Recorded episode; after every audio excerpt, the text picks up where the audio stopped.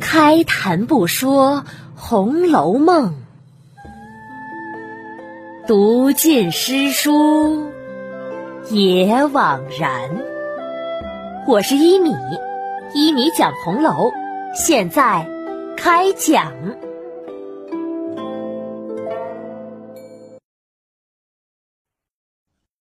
第一百九十五集。秋爽斋起别号。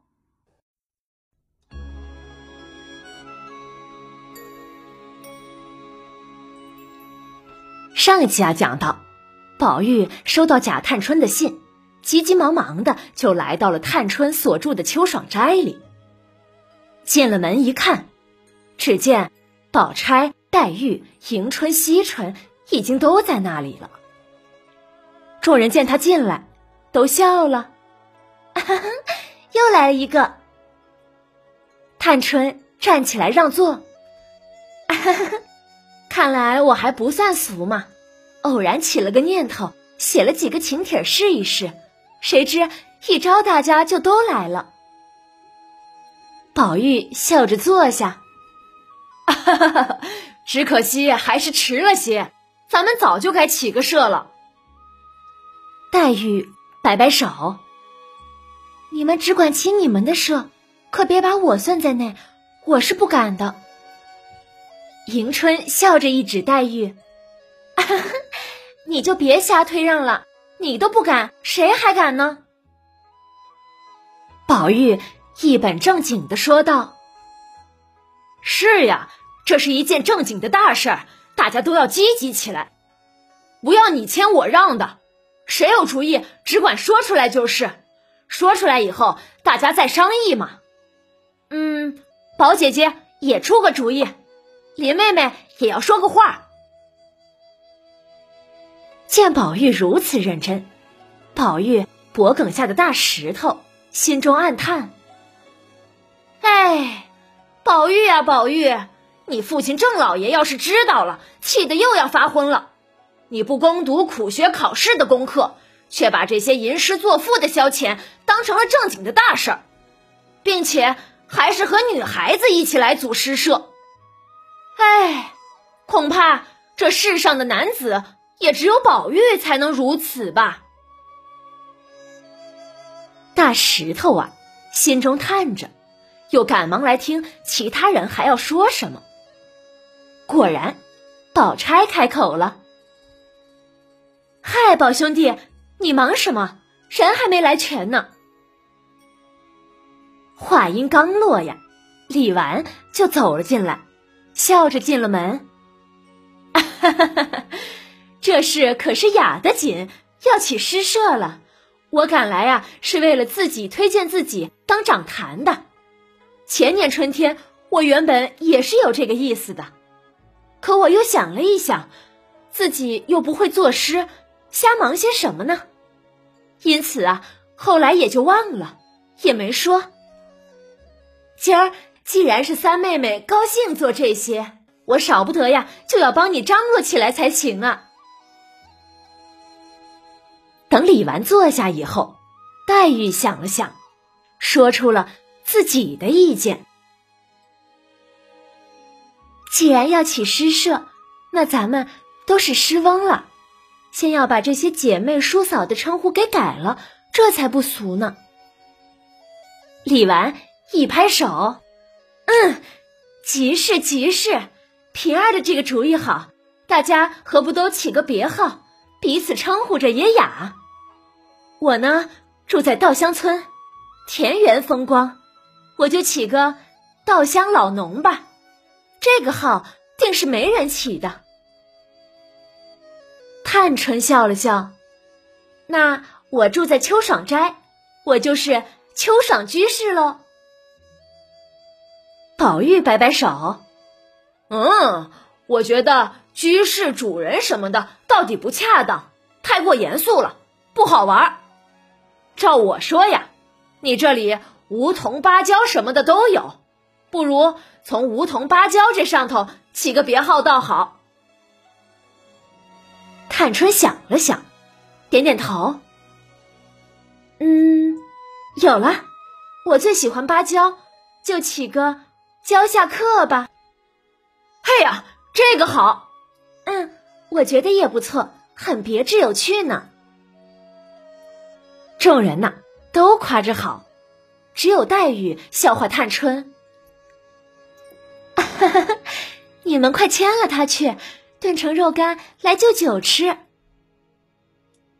众人不解什么意思，宝玉就问：“林妹妹，这是什么缘故啊？”黛玉解释起来：“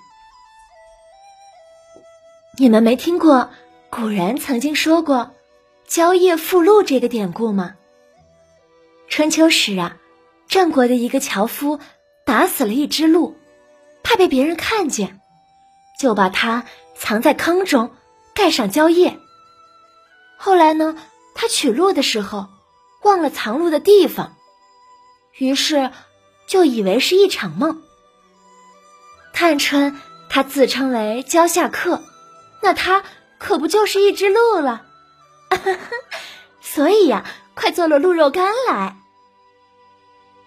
众人听了，都笑了起来。探春呢，也笑着推了一把黛玉。就你想着拐弯抹角的拿话来骂人，哼！我也替你想了一个极恰当的美号了。说着，向众人介绍：当年尧的两个女儿娥皇、女英姐妹俩一同嫁给舜为妻，她们在湘江边思念丈夫，洒泪在竹上成斑，因此如今的斑竹又称为香妃竹。如今平儿住的就是潇湘馆，她又爱哭，将来她想念林姐夫时，那些竹子恐怕也是要变成斑竹的。咱们以后呀，都叫她为潇湘妃子就完了。大家听了，都拍手叫妙，这个名号好。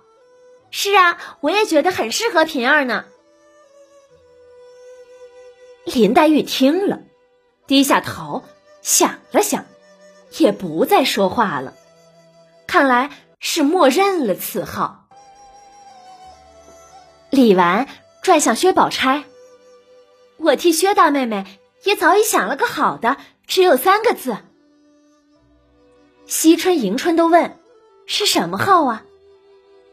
李纨带着封官的口气：“哼哼。”我就封他为恒无君，不知你们以为如何呢？探春称赞起来：“哎呀呀，这个封号是极好的。”宝玉急着插嘴：“慢慢慢，我呢？还有我呢？你们也替我想一个吧。”宝钗笑着一指宝玉。你的号啊，早就有了，“无事忙”三个字，恰当的很。宝玉笑着不答应。李纨建议：“你呀，还是用你的旧号‘绛洞花王’就好。”宝玉不好意思起来：“ 这都是小时候干的事儿，那时候不懂事，现在还提他做什么呀？”探春笑了起来。好了好了，宝哥哥，你的号啊多得很，别纠结着又起什么号了。我们爱叫你什么，你就只管答应着就是了。看宝玉呀，还是纠结的样子。宝钗假装叹一声：“哎，还是我送你一个号吧，有一个最俗的号，对你确实很恰当。”天下难得的是富贵，又难得的是闲散。往往富贵的人劳苦，闲散的人穷苦。这两样呀，一般人都不能兼得，却不想你却兼有了，又富贵又闲散，你就叫富贵闲人也罢了。宝玉笑着摆摆手，哈哈，当不起，当不起。还是你们胡乱叫吧，我只管答应着就是。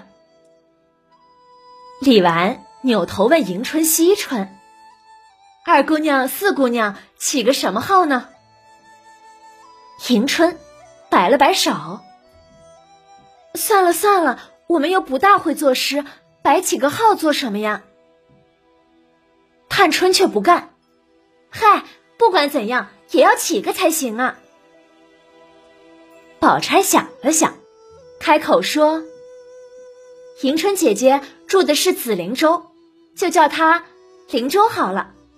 四丫头住在藕香榭，就叫她藕榭就完了。李纨一拍手，好了，那就这样定了。大家呢也都有了号，我的年龄最大，你们都要依了我的主意。但是我的主意也包管让大家满意。咱们七个人起了社。我和二姑娘、四姑娘都不会作诗，所以如果作诗，我们都不能算数的，要让着我们。可是也不让你们白让，我们三个呀，都要各分一件其他的事来做，为大家服务。探春呢，先笑了起来。大家既然都已经有了号，还这样称呼什么二姑娘、四姑娘的，那还不如没有号。照我说呀，以后要是错了，也要立个处罚的规矩才好。立完，点点头。那要先立了社，再定处罚的规矩才是正理。我那儿的地方大，就在我那儿做社好了。我虽然不能作诗，是个俗人，但是往往呀，诗人都不会讨厌俗人的。而且我做了东道主。被带的呢，自然也能清雅起来了。如果是推我做社长，我一个社长自然是不够的，必须要再请两位副社长。我就请灵州、藕谢两位先生来当副社长，一位负责出题献韵，一位负责誊录监督考场。但是也不是说我们三个人就不作诗了。假如。遇见容易些的题目韵脚，我们也会随便做一首的。只是你们四个却是要按照限定的做，这样章程如何？如果行，咱们就起个诗社。可是你们如果觉得我说的不行，那我也就不敢沾这个诗社的光了。听了李纨、李公才的话，大家能同意吗？欲知详情。请下一集继续收听依米播讲的《红楼梦》吧。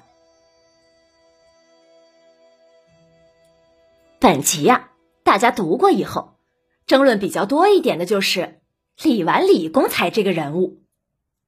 在前面的章节中，李纨给大家的印象就是什么事都超然物外，心呢又如槁木死灰一般。